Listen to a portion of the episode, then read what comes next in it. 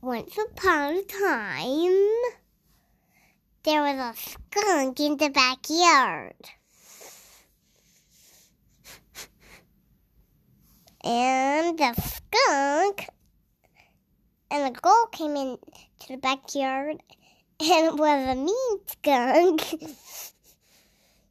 And it kind of nuzzled its nose and grinding into the girl's face. But then another sweet skunk comes, but was a gold one.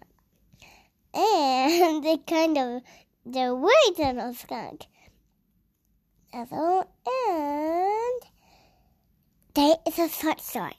Okay. And then the girls throw the weeds at the mean skunk. And then she turned out, and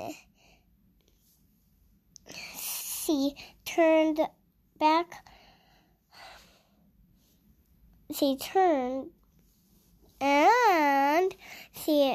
went back to the sweet skunk.